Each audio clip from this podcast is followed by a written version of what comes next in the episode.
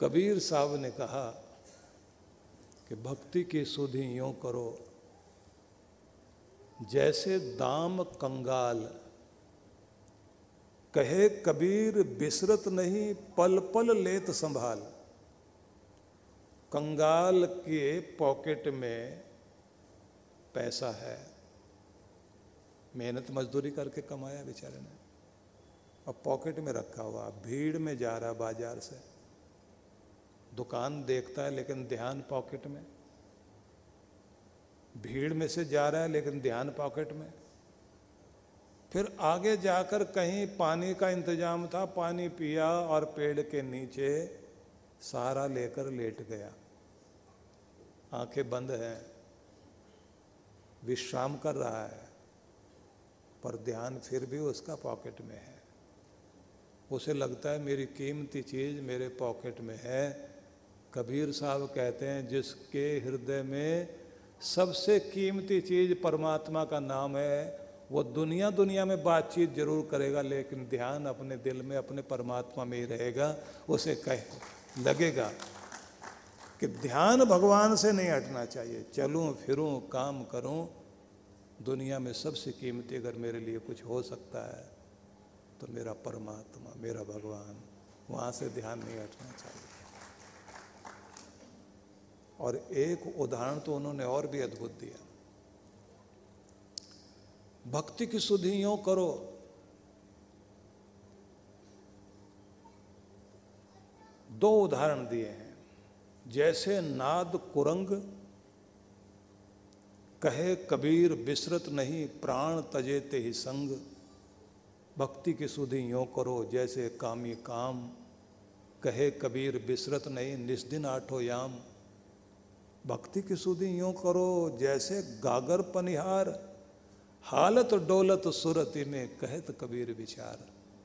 वो बड़े अद्भुत सिमरन के संबंध में संदेश दिए। कामी के मन में जैसे काम का भाव रहता है, हर पल उसका ध्यान एक ही तरफ़। जैसे कंगाल का ध्यान दाम पर लगा रहता है, जैसे हिरन नाद सुनकर, ध्वनि सुनकर चोट खा लेता है तीर लग गया, लेकिन फिर भी प्राण छोड़ते छोड़ते भी ध्यान उधर ही लगा हुआ, वो बांसुरी फिर से सुना दे कोई। कबीर कहते हैं कि सुख हो या दुख हो, या कोई जीवन में धुन हो कि ये पाना है, सब चीज़ों के बीच में तुम्हारा ध्यान अपने भगवान में लगा रहे तो तुम्हें सिमरन आ गया और इसी से तुम्हारा कल्याण होगा। अगला उदाहरण उनका बहुत अद्भुत है। जैसे गागर पनिहार।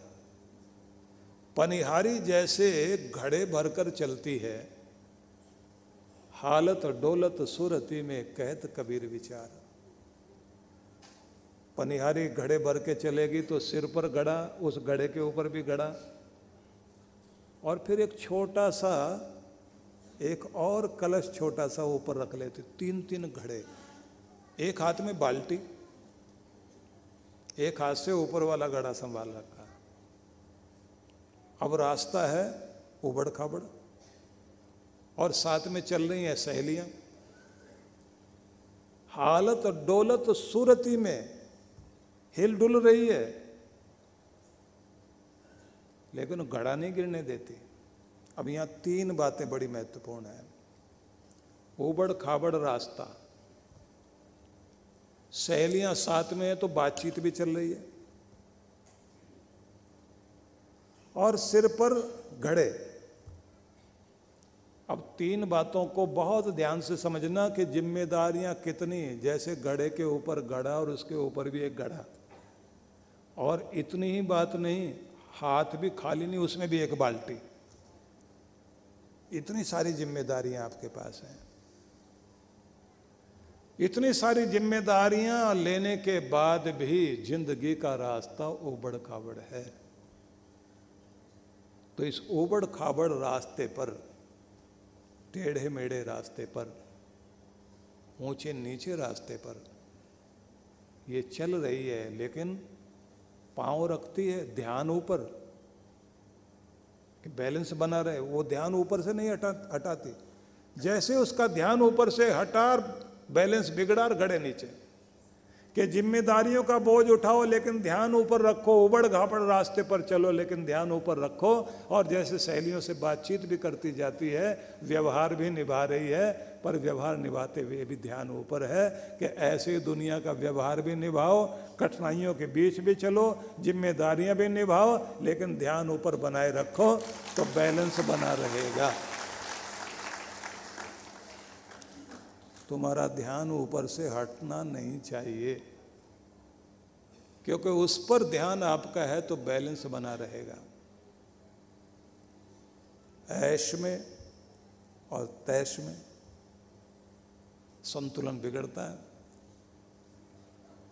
लेकिन जिसका ध्यान वहाँ है, ना ऐश में, ना तैश में संतुलन नहीं बिगड़ने देगा ऐश्वर्य के बीच में भी रहेगा तो भी कहेगा उसकी कृपा है, और अगर गुस्सा भी करना पड़े तो ये समझेगा, सुधार के लिए कर रहा हूँ, किसी पर अत्याचार करने के लिए नहीं, वो अपनी बुद्धि को होश में रख करके अपना गुस्सा भी कर लेगा। जैसे एक बच्चे पर माँ गुस्सा करती है, माँ का गुस्सा कैसा होता है? माँ को तो कहा गया है कि एक माँ ही तो है। जिसका प्यार पूरी ज़िंदगी बच्चा उसका कितना भी बड़ा हो जाए, भले ही पचास साल का हो जाए और वो बूढ़ी हो जाए, वो अस्सी की हो गई, पचासी की हो गई, बच्चा साठ साल का हो गया तो छः साल का था या छः महीने का या साठ साल का, उसका प्यार हमेशा एक जैसा ही रहता अपने बच्चे पर, कभी कम नहीं होता। हमेशा माँ एक जैसा ही प्यार रखती है। तो ये बात ज़रूर ध्यान में रख लीजिए कि जिन लोगों का ध्यान भगवान में है, जिनका संतुलन बना हुआ है, ऐश में है या तैश में है, संतुलन बनाकर चल रहे हैं। गुस्सा भी करना पड़े व्यवहार निभाने के लिए, जैसे माँ गुस्सा करती है। अब माँ का गुस्सा कैसा? आपने बचपन में वो कविता सुनी होगी। सुभद्रा कुमारी चौहान की कविता, उसका बच्चा मिट्टी खा के आया था और माँ के लिए भी लेके आ गया, क्योंकि उसको अच्छी लग रही थी। उसको लगा कि माँ को भी थोड़ा खिला दो। और बच्चा क्या बेटी थी उसकी? तो कविता में वो पंक्तियाँ ध्यान में रख लीजिए कि माँ वो कहकर बुला रही थी, मिट्टी खाकर आई थी, कुछ मुँह में कुछ लिए, हाथ में मुझे खिलाने आई थी। मैंने पूछा, यह क्या लाई? बोली थी, माँ, तुम काओ खाओ नहीं। माँ, तुम काओ हुआ प्रफुल्लित हृदय खुशी से। मैंने कहा, बस तुम ही पर यह तो एक कवित्री की कविता हो गई। पर माँ की कविता यहाँ तक पूरी नहीं होती। वो ये नहीं कहेगी तू खा। बस यहाँ से वो दो उंगली वाला थप्पड़ लेके चलती है। और लगाएगी भी सही और मुँह से निकलवाएगी भी सही। अब उसका जो गुस्सा है, वो सुधार वाला है, प्यार वाला है, क्योंकि इसी से बच्चे पनपते हैं और इसी से बच्चे पलते हैं और इसी से बच्चे पढ़ते हैं और इसी से सुरक्षित रहते हैं। इसलिए वो गुस्सा अच्छा जो होशपूर्ण हो, नहीं तो आपके ग्रंथों में लिखा है क्रोध हो वही वैवस्व तो यम। ये यमराज है क्रोध। आपकी मुस्कुराहट छीन लेता है, आपका सम्मान छीन लेता है, आपके घर की स्थितियाँ बिगाड़ देता है कि इससे बचिए। तो जिनका ध्यान परमात्मा में है, वो ऐश में भी और तैश में भी संतुलन में रहेंगे। जिनका ध्यान वहाँ नहीं है, उनका बैलेंस बिगड़ेगा ही।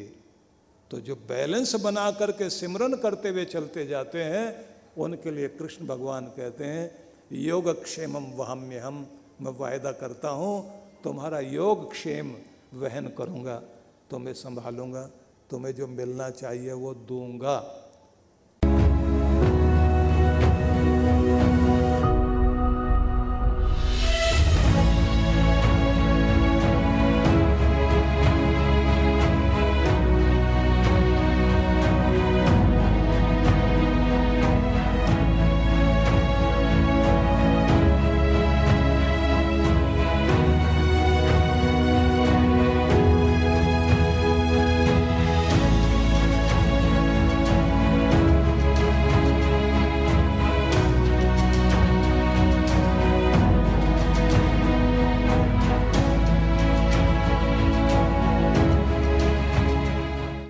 भक्तों के लिए बहुत बहुत आशीर्वाद बहुत बहुत शुभकामनाएँ और सभी को आमंत्रित कर रहा हूँ मैं ऋषिकेश हिमालय गंगा तट पर बैठ कर के हम लोग प्रत्येक वर्ष की तरह इस बार फिर साधना में, ध्यान साधना में शामिल होंगे।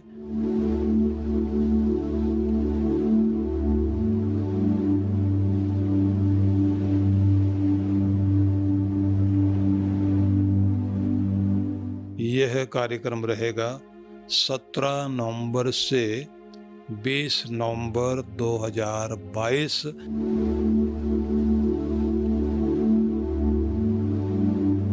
तो आप परमार्थ निकेतन में, गंगा तट पर और हिमालय के उस आँगन में, जहाँ श्रद्धा भाव से प्रत्येक वर्ष हम लोग साधना करते हैं, इस बार की साधना बहुत ही बहुत अद्भुत होने वाली है। उसके संबंध में अलग से आपको जानकारी देंगे क्या क्या लाभ आपने उसमें प्राप्त करना है। बस अब से तो इस समय यही निवेदन करूँगा कि आप लोग तैयारी कर लीजिए। और जो लोग हिमाचल में नहीं जा पाए थे, मनाली नहीं जा पाए थे तो उन सब के लिए अवसर है कि वो ऋषिकेश अवश्य पहुँचे।